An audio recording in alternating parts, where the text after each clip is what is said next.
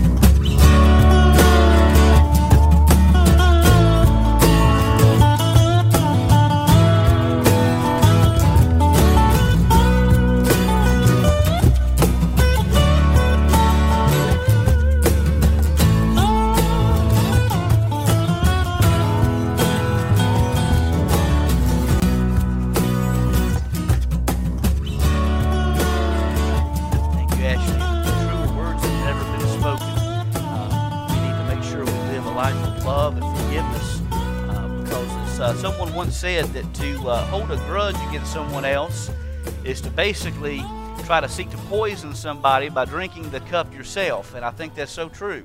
That's so very well true. We have been, uh, over the past few weeks, going through a series in the book of Acts. And today, I believe I may have put this uh, that wrong uh, in the bulletin, but we're going to be in Acts chapter 6, verses 1 through 7. Acts chapter 6, verses 1 through 7.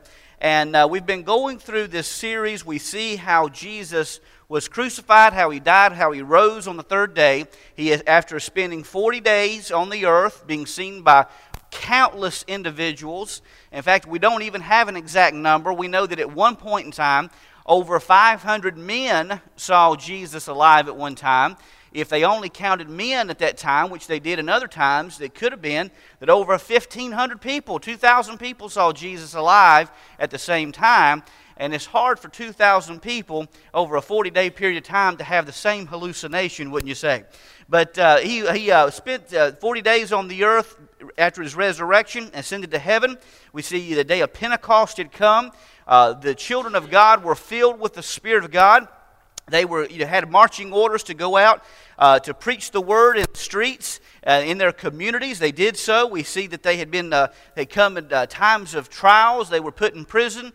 God released them. They went back out, uh, were tried again. And so here they find themselves with a very good situation. They were growing and growing and growing very quickly. In fact, they were growing so quickly that it was hard for them, difficult for them, to keep up with everybody. They were getting so many people. So we're looking today at verses 1 through 7. Uh, I was tempted to name this, and, and because I didn't do it because I was afraid it might come across wrong. Hey, Have you ever gone to Barnes and Noble to see the uh, those books, uh, the, the the the the guide for dummies, the series like that? You know, maybe it's electricians for dummies or home repair for dummies. I thought about naming this a Christian worker for dummies, Christian miracle manual for dummies, but I thought that's going to come across all wrong. So we're going to rename this a manual for the Christian worker as we look at verses 1 through 7. So we want to ask everyone to please stand in honor of the reading and hearing of God's holy word. And beloved, understand, I want you to know something that when God calls a person to ministry, a lot of times we look at uh, people like myself who've been called in the gospel ministry. But understand something that each and every one of you who have been saved by the grace of God, you too are ministers. Did you know that? That means God has given you special gifts to do special things for His kingdom, and no one else has the gifts that you hold. No one else has the gifts that you hold. You have a calling upon your life. And so we're going to look at the manual for the Christian worker. Now, in those days, the Bible says, when the number of the disciples was multiplying, there arose a complaint against the Hebrews by the Hellenists. Now, let, us just stop here for a moment, pause for a minute, and describe what's going on. As the church grew, you had many people who were native Aramaic Hebrew speakers. They were known as the Hebrews. You also had at this time individuals whose native tongue was Greek. They were known as the Grecians or the Hellenists. So you had individuals coming together in one church who spoke different native tongues, but came together uh, in, in the Church of Christ. He said, um, there arose a complaint against the Hebrews by the Hellenists. So the original native Greek speakers are raising a complaint, raising a complaint against the native Hebrew speakers because their widows were neglected in the daily distribution. The church took care of the widows of the church, the poor and oppressed of the church, and the distribution was going out unfairly. Okay? Then the 12 apostles summoned the multitude of the disciples and said, It is not desirable that we should leave the word of God and serve tables. Therefore, brethren, seek out from among you seven men of good reputation, full of the Holy Spirit and wisdom.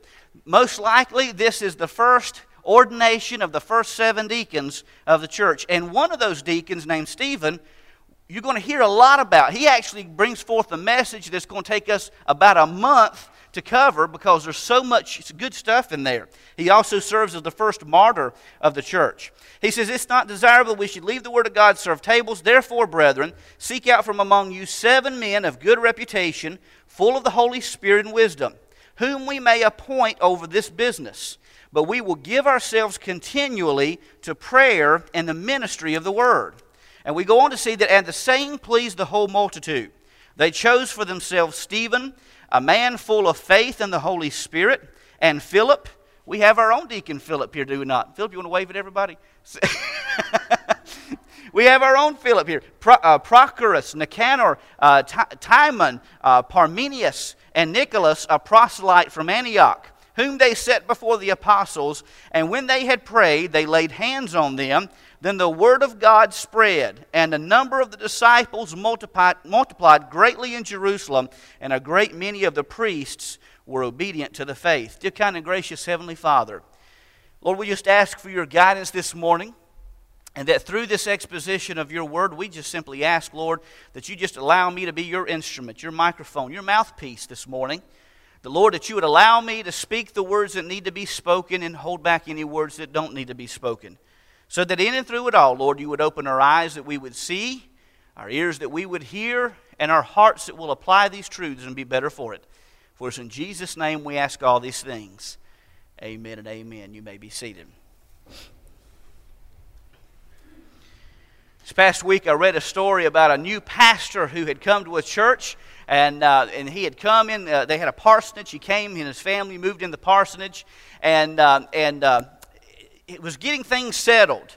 And, uh, and, and, one of the, the previous pastor, or actually, let me say this new pastor, hired out a bunch of people to do maintenance work on the church, hired out a bunch of people to do maintenance work on the parsonage, uh, you know, as, as far as electrical, plumbing, uh, lawn care, all this other type of stuff. And one of the elders of the church said, uh, he said, Sir, he said, uh, our previous pastor, uh, he, he, uh, he did the maintenance himself to the parsonage and to the uh, church. He says, Have you considered that approach?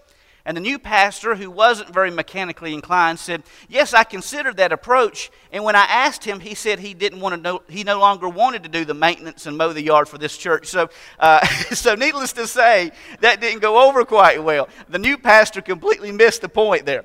And let me just say, praise God that we have wonderful folks who know how to work with electrical uh, devices. John and many others who are electricians, Tommy and many others who are electricians, we could name many others Thank the Lord we have people who can work on air conditioners. At the last deacons meeting, I noticed they were talking about, elect- uh, about uh, air conditioners. And I says, Thank the Lord you guys know what you're talking about because this is all Chinese to me. So I, it's all Chinese to me. But, but thank the Lord we all have different gifts and different abilities. And what we see in this passage of Scripture today is that God has bestowed upon each and every one of us gifts and abilities that we bring to God's table. Aren't you glad that the, the church has never meant to be a solo project?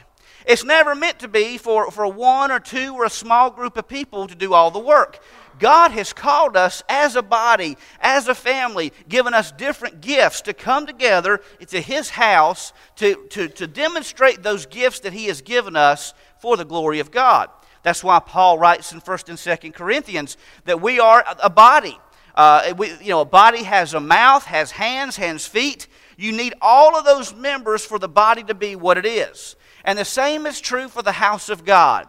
God has bestowed upon you certain gifts, talents, and abilities that no one else has. And praise God for that. So, as we come together as Christian workers, we need to look at three particular things today. Number one, the ministry of the Christian worker. We're going to take a look at a couple of ministries. There are many more. We're just going to look at two. There's also the qualifications of the Christian worker. Now, when you have someone the serving in a ministerial role, there are certain things you want uh, from that person, certain things you want that person to bestow. And then there's also the blessings of the Christian worker that we'll look at as well. First and foremost, we see the ministry of the Christian worker in verses 1 and 2 and also in verse 4. We see here that the apostles were called, they were like the pastors of that day time, at the very earliest church. They were like the pastors. And they were getting bombarded. They were out there preaching the word. They were on the streets. They were evangelizing. They were discipling. They were growing the church by the grace of Almighty God. The Holy Spirit was working in their lives. And they saw a multitude come to faith, because not because of them, but because of the indwelling power of the Holy Spirit of God. And as this came about, you see the first basic argument in the church. The uh, Hellenists or Greek speaking Christians, their widows were being neglected uh, for, in favor of the Hebrew speaking Christians. And so instead of getting involved in all of this, because they didn't have the time and effort because they were preaching the Word of God, they were in the streets, they were evangelizing. They said, Appoint among you seven men who can help with this. The first deacons we see of the church. Seven men who can see this, who can do this. And we see this ministry of service was so very important because we understand in this passage of Scripture and in many others that ministry is not about one person. Amen? It's not about a small group of people. Ministry is about each and every one of us who've been called, who've been saved by the grace of God. Again, I say to you, you have certain gifts and abilities that no one else has. You are unique to God. God made you with a purpose. God saved you to do great things in and through your life, and you have a purpose. I want everybody to take your finger and point it back to yourself and say to yourselves, I have a purpose. I didn't hear anything. I have a purpose. Every single person here today, you were made a masterpiece by God, and God has a purpose for you. He has a purpose for you. But a lot of times we have the idea, we have the ideology, well, let's just let someone else do it. But what if everyone said that? What if everyone said, let someone else do it? Would anything ever get done? Absolutely not. If we all said, let somebody else do it, nothing would ever get accomplished for the glory of God. In fact, Moses was guilty of this thing. In, Mo- uh, in Exodus chapter 18, Moses tried to take on all of the ordeal by himself. He tried to take on this whole project of leading these thousands, if not millions, of Hebrews to the promised land. And he was, he was I'm going to tell you what, he was getting worn out. He was getting worn out.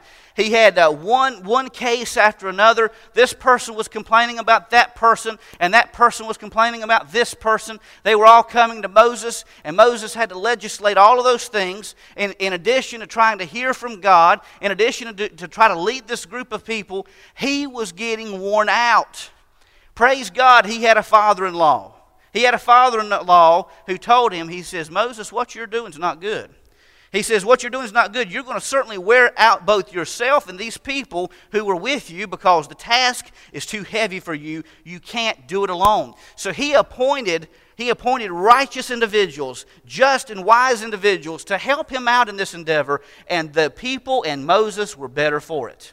Again, beloved, you have a purpose. God has saved you. God, has, God loves you. God has called you for a purpose. Don't let someone else get the blessing that God has for you. Find your area of service and serve with all your might for the glory of Almighty God.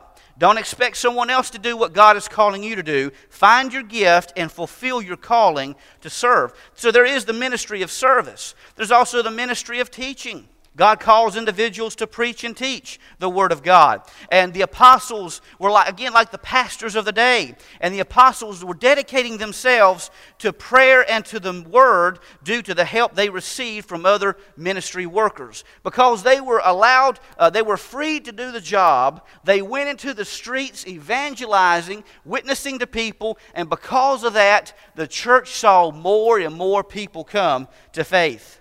Beloved, understand teaching and preaching the Word of God is a very valuable, very valuable calling. And if God has called you to do that, understand you are a blessed individual indeed. There is, there is a high standard for preaching and teaching the Word of God. The Bible tells us that. But understand it is well worth the effort, it is well worth the cost. So we have the ministry of teaching, we have the ministry of service. Each and every one of you are called to do something great.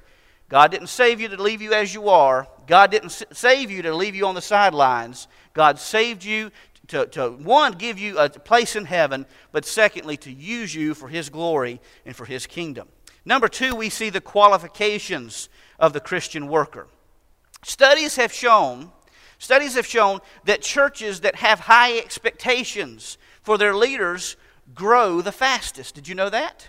I didn't know that until I read that. That there is an accountability that we have as Christians when we come together that we should be we should hold one another accountable. In fact, I've even heard it said that if a person is struggling in some area of life, they need to have an accountability partner, a prayer partner, someone to which they can go speak directly, that can pray for them, that can help them and hold them accountable. But, beloved, we have, we have accountability as workers in the church. We see first and foremost that the, that the individuals called in verse 3 were to be people of good reputation. They were to be people of good reputation, both inside the house of God, and they were to have a good reputation for outsiders, individuals who were not Christians. Now, why is that important? Why is that important, you think? Well, here's the, here's the reason. If you're going out and you're telling someone the truth of God's Word, and you lie to them, you steal for them, you cheat them every way you can, are they going to be likely to believe you? Not really. if, if you, if you uh, maliciously use someone and you're ugly to someone over and over and over again, are they going to believe you when you talk about the love of Christ? Not really. Folks, this is just being realistic. My grandmother used to say, and I think she's dead on the money, being a pastor's wife, she used to tell my mom and used to tell all of us, she said, People watch you. And, and I really, really believe this is true. People watch you. Because if you say that you're a Christian and you go to church on Sunday morning and you live like the devil from Monday through Saturday, people aren't going to take your witness seriously. She used to talk a lot about the person's testimony that you need to protect your testimony. You need to be careful in where you go, be careful in what you say, be careful in what you do, because people do watch you. And if they know that you are a Christian, a child of God, they know they're going to be watching you to see if there's a difference between you and other people in the world. As Christian workers, we need to understand that we not only represent ourselves, but we also represent the Lord and the things we do and the things we say and the way we treat one another. And as Ashley said this morning, I think she's absolutely right. We need to focus upon especially forgiving one another as Christ has even forgiven us, and to love one another as Christ loves us. Last time I checked, that's a pretty important commandment, wouldn't you say? In fact, Jesus said of all the commandments, there's two that's most importantly. Number one, to love God with all your heart, mind, soul, and strength. And number two, to love your neighbor as you love yourself. Now, who's your neighbor? I want you to look around you. Look around you for a moment. Go ahead. Go ahead, look around you for a moment. Every single person you see here is your neighbor. And when Jesus says, and when you go leave these premises today, you leave this campus, every single person you see out there in the world is your neighbor as well. And Jesus says the most the second most important commandment is to love your neighbor as you love yourself. Pretty important thing, is not? Pretty important thing. So, so good reputation is important. Number two is a spiritual relationship, the qualification of a spiritual relationship. We see that they're supposed to be full of the Holy Spirit. This is implied that they are in a relationship with Christ uh, that they have received the Holy Spirit of God, and that and by, by that they have a degree of spiritual gifts as given by the Holy Spirit. And so here again we see uh, uh, this spiritual relationship. I think I've mentioned before, but it bears repeating. When Grayson was, uh, was uh, in this play for Beauty and the Beast, he uh, was talking about one young lady that he met. I think she was in her 20s, if I'm not mistaken. And she was, she was sewing the uh, costumes for him, and she had a part in the play. And he told us, he said, uh, he, he told, Grayson told us he had a good conversation with her. Of course, you know him, he, he, he makes friends with everybody he, ever he goes. He's a very social butterfly. Now, me, I was as backwards as all can be when he, I was his age, so he must have got that from his mom, Virginia. He didn't get that from me. But uh, being the social butterfly that he is, uh, he was making friends with her. And, uh, and afterwards, he came to me and said, Daddy, do you know that she's a Christian? She listens to Christian music, and in fact, she let me listen to the music she was playing on her Christian, her iPod or whatever device it was. And she, he was talking about uh, this relationship that this young woman had with Christ. And you know, I told her, I said, I told Grace, and I said, uh, I really, I could see that because I had there's some there was a sense that I had of her that she was a child of God and that she loved the Lord. She didn't even tell me that, but you can just pick up on the way she, way she acted and the way their mannerisms and, and the way she behaved, the way she spoke, and the way she treated other people. Beloved, when we have a relationship with Christ, everybody should see it. Amen? If we have a relationship with Jesus Christ, it's going to show. That doesn't mean that we're perfect people. That doesn't mean that we're not going to slip and fall. That doesn't mean if you're in, if you're in traffic and someone pulls in front of you that you might not let a word go or two or three. Amen? Trust me, I've driven in Charlotte. I've been there.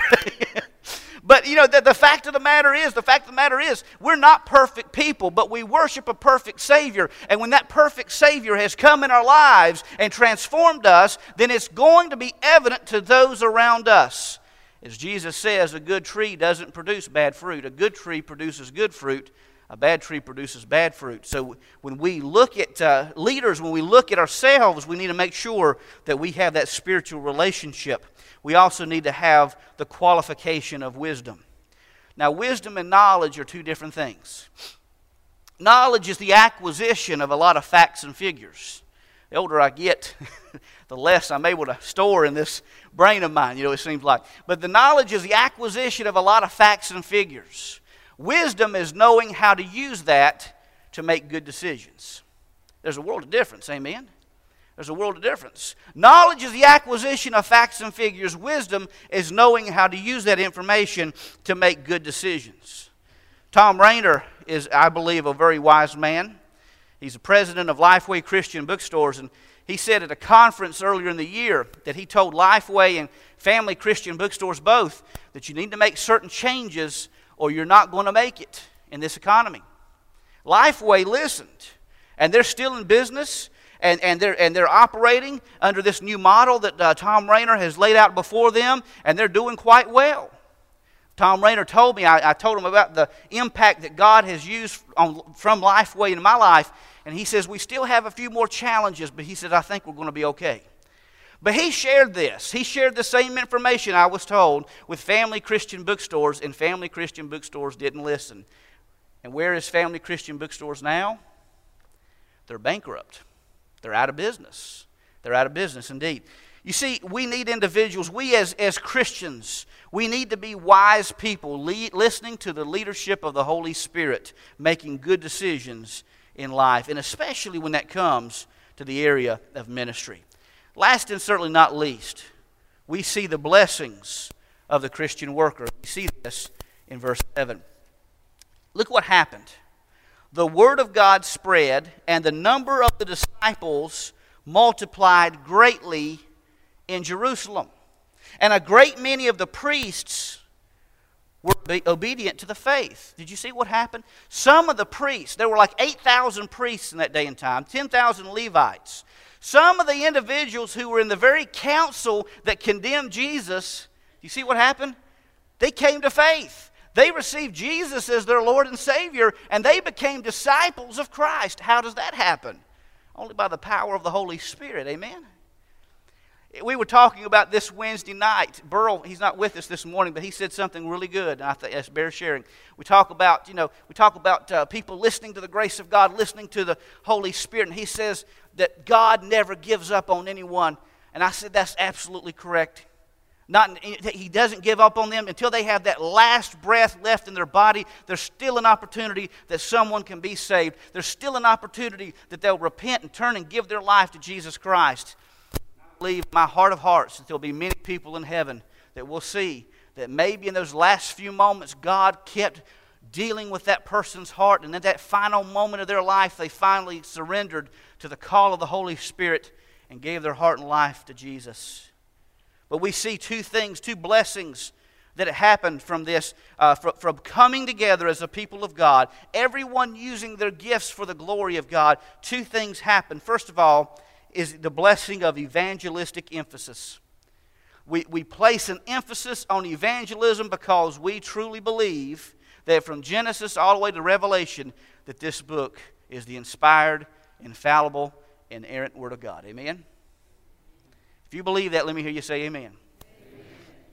Now, beloved, I want to tell you, as I was, tell, talk, was talking about Wednesday night, I believe this because it is the Word of God, but also because the evidence backs it up. The evidence backs it up. You take a look at the things said in the Word of God, evidence backs it up. I better stop there. I'm going to preach a whole nother message on that, just that. I'm going to just stay focused here. But evangelistic emphasis, they kept their mind set on the truths of God's Word. They believed it to be true. And because of that, they preached with fervency. Because if Jesus is who he said he was, that means that there is a literal heaven and a literal hell at stake. Amen? That means that the truths we hear about the afterlife, or, afterlife and in the end of times are absolutely true. So they placed this emphasis on evangelism, telling people about the love of God, proclaiming the Word of God with great fervency and with great power. And because of that, individuals whom they thought would never enter the doors of the church actually came in and received Christ and were used for the glory of God in ways that they would not imagine. Think about this, beloved. Today's atheist may be the next Billy Graham. Today's atheist may be tomorrow's, tomorrow's Billy Graham because the power of the Holy Spirit can convict a person's heart, can transform a person's mind, and can make that person do great things for the glory of His kingdom, for the glory of God. God never gives up on us, and I thank God for that. I'm glad He didn't give up on me. I spent seven years out of the ministry was tinkering around with agnosticism for a while. But God didn't give up on me. He led me to a Lifeway Christian bookstore where I found books that answered the questions and found that this book was exactly what my grandpa had told me about whenever I was a little boy that it was and is and forever will be the Word of God. And praise God for that. Secondly, we see the blessing of discipleship that it increased. The church did not grow numbers, they grew disciples. I want you to hear that very closely. The church wasn't interested in numbers, they were interested in disciples. That's a big difference, amen? In fact, I got, I got to say something Bob Dill shared, and I think it's so true. I, Bob, I didn't ask, I usually ask permission, I'm sorry, but this is so good, I got to share it. Bob said, I think he's absolutely dead on the money. So many times we invite people in the church we invite them to become Christians. They become Christians, and we, we say, Here, you're on your own. We don't need to do that. In fact, as, as Christians, we need to grow one another. Iron sharpens iron. We need to grow one another in the grace and kingdom of God, beloved, growing one another in the faith by the power of the Holy Spirit. In fact, I, had a good, I have a good friend of mine, Jason Klein. He's a chaplain, uh, he's a fellow Liberty grad. He's a chaplain in Southwest Virginia. And he told me, he said, Brian, he said, I want to tell you something. He said, told me this this past week. He said, I enjoyed seminary at Liberty. I enjoyed it. I really did. But he says, I have grown more in our, our friendship by discussing these issues together over the phone, by email, meeting up at Chick fil A every now and then. He says, I've grown more in our relationship than I even did at seminary. Beloved, that's what we have as the people of God. We can come together we grow together in the faith, focused on the Word of God, becoming the people that God desires us to be. In fact, what we need to understand, as Dr. Caner said at Liberty, we don't need to seek to grow people like ourselves. Beloved, understand, I don't want a church full of Brian Chiltons. Oh, my goodness.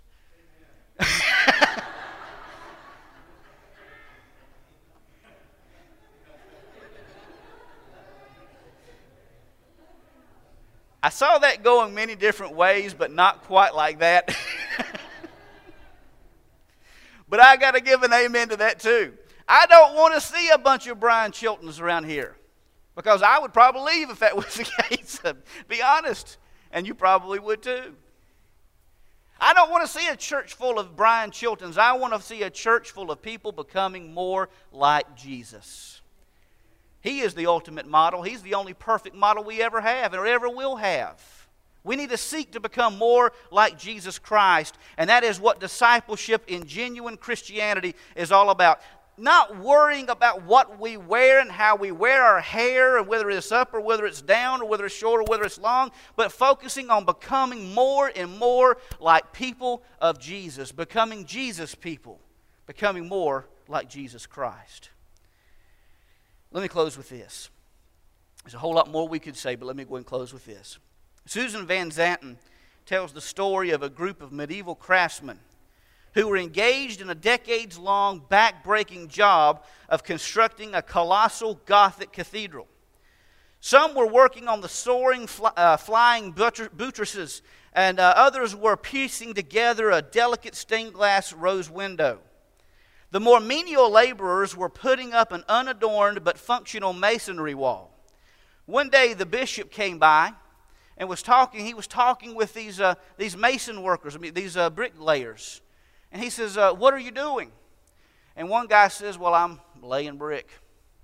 I'm laying brick. Not really fun, but I'm laying brick. The, the other one said, uh, What are you doing? He goes to a second person in the same job. He says, What are you doing? He says, Well, I'm laying the mortar. I'm laying the mortar. It's not very fun, but that's what I'm doing. I'm laying the mortar. He goes to the third person, and the third person says, and I quote, Your grace, is responding with pride, I'm building a great cathedral to the glory of God. I'm laying these bricks for the glory of God. No matter what God has called you to do, do it with all your heart, do it with all your mind, do it with all your strength, and most importantly, do it for the glory of God. And if you do that, beloved, no matter what it is, whether it's cleaning a window, painting a wall, whether, or whether it's uh, being a deacon or being a pastor or preacher or whatever it may be, working on the plumbing or working on the electricity, whatever it may be, do it for the glory of God. And I guarantee you this God will one day, somehow, bless you for your efforts. And aren't you glad of that? Nothing you do, even if no one else knows what you do for God, God knows, and He will reward you one of these days for the things you do in faith. Every head bowed and every eye closed. If you're here today and you've never received Christ Jesus, let me, let me just tell you, you need to come down and receive Him today. You say, well, Brian, you don't know the things I've done or the, or the things that's happened in my life. You know what? I don't, and I don't need to know. But God does. And you know what? God already knows everything about you, and He already loves you with an everlasting love. As I said this past week at Don Adobe's funeral service, that before you were ever even born, God knew you, and God loved you with an everlasting love. You're not a mistake, you're a masterpiece. And God wants to save you, He wants to save your soul, and He wants to give you a place in heaven if you'll simply come and respond to the Spirit's call. If you're here today and maybe you need salvation, maybe you need to receive Christ, we encourage you to do that. Maybe you're here and maybe you've fallen away from the path that God has for your life. We would just encourage you to come and give your life back over to Him once again. Or maybe you'd like to come and join the ministry of Huntsville Baptist Church. We encourage you to do that as well. We're not a perfect church, but we're a church serving a perfect Savior. Amen? And if you ever find a perfect church on this side, give it time. You'll find out that it's not, no matter where you go. But we're a loving group of people who serve a loving God. And I encourage you, if you don't have a church home, to come and join the membership here at Huntsville Baptist Church. Whatever God is saying and doing in your heart and your life, we just encourage you to respond to the calling of the Holy Spirit of God. To kind and gracious Heavenly Father, We thank you and praise you. We thank you so much for your spirit being here the way you have this morning. And Lord, we just ask you, Lord, do we just simply plead with you, Lord, that if there's anyone here today that knows you not, that today would be the day of salvation. If there's anyone here, maybe they have a lot of struggles in life. Maybe they just need to come and lay those struggles down. Whatever the case may be,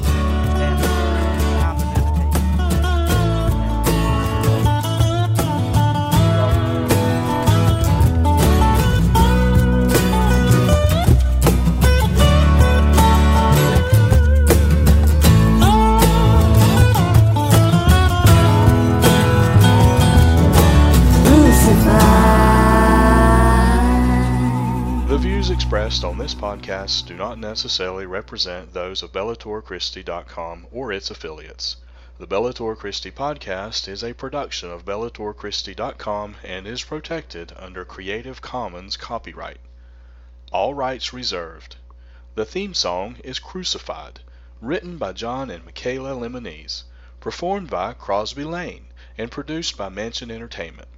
Be sure to visit BellatorChristi.com and subscribe so that you can receive all the articles and podcasts in your inbox for free. Catch us on iTunes, TuneIn, and Stitcher.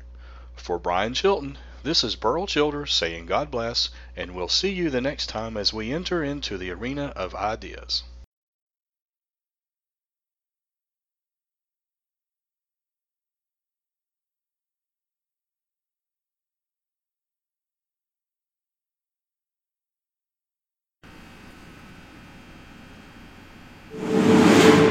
First row Evidence That Demands a Verdict, truth wasn't so much an issue as what is truth, can you know truth, but now it is. Some of the issues are different because of the internet, like the claim that Jesus doesn't even exist. Are there other gospels that should have been in the Bible? Is Christianity just a copycat religion? So when we updated this, because I hear it from students so often, I thought we have to have the single best chapter that responds to this claim, and I think we do. We had to rewrite Evidence Demands a Verdict because there's so much new evidence out there. It's like one Greek scholar said the evidence now for the scriptures is like a tsunami, an avalanche that is hitting, and we want you to be aware of that. We want every young person, every student, every pastor, every professor to be aware of the new evidence out there, to understand not just what they believe, but why they believe it. Evidence that demands a verdict. On sale everywhere, October 3rd, 2017. Go to hashtag True Evidence.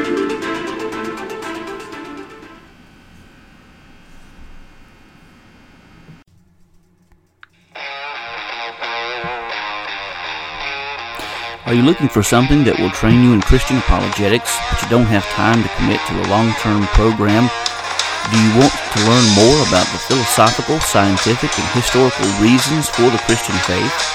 If you answered yes, then plan to attend the 25th National Conference on Christian Apologetics entitled Defending a Faith That Thinks. It will be held October 13th and 14th at Calvary Church in Charlotte, North Carolina, sponsored by Southern Evangelical Seminary. Among the speakers include Michael Brown, Norman Geisler, Gary Habermas, Ken Ham, Richard Howe, Greg Koukl, J.P. Moreland, SES President Richard Land, Jay Richards, Hugh Ross, Frank Turek, J. Warner Wallace, and more than 30 additional speakers. Early bird pricing lasts until August 1st. For more information, go to conference.ses.edu. I plan to be at the 25th National Conference on Christian Apologetics. I hope to see you there. Once again, this is October 13th and 14th at Calvary Church in Charlotte, North Carolina. Go to conference.ses.edu. The National Conference on Christian Apologetics, defending the faith that thinks.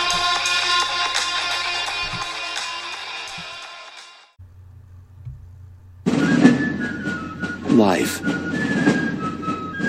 liberty, and the pursuit of happiness. Our great nation was built on these simple principles. so was our university. Find your greatness at Liberty. Online or on campus, discover more at liberty.edu. It's the difference between a job and a career.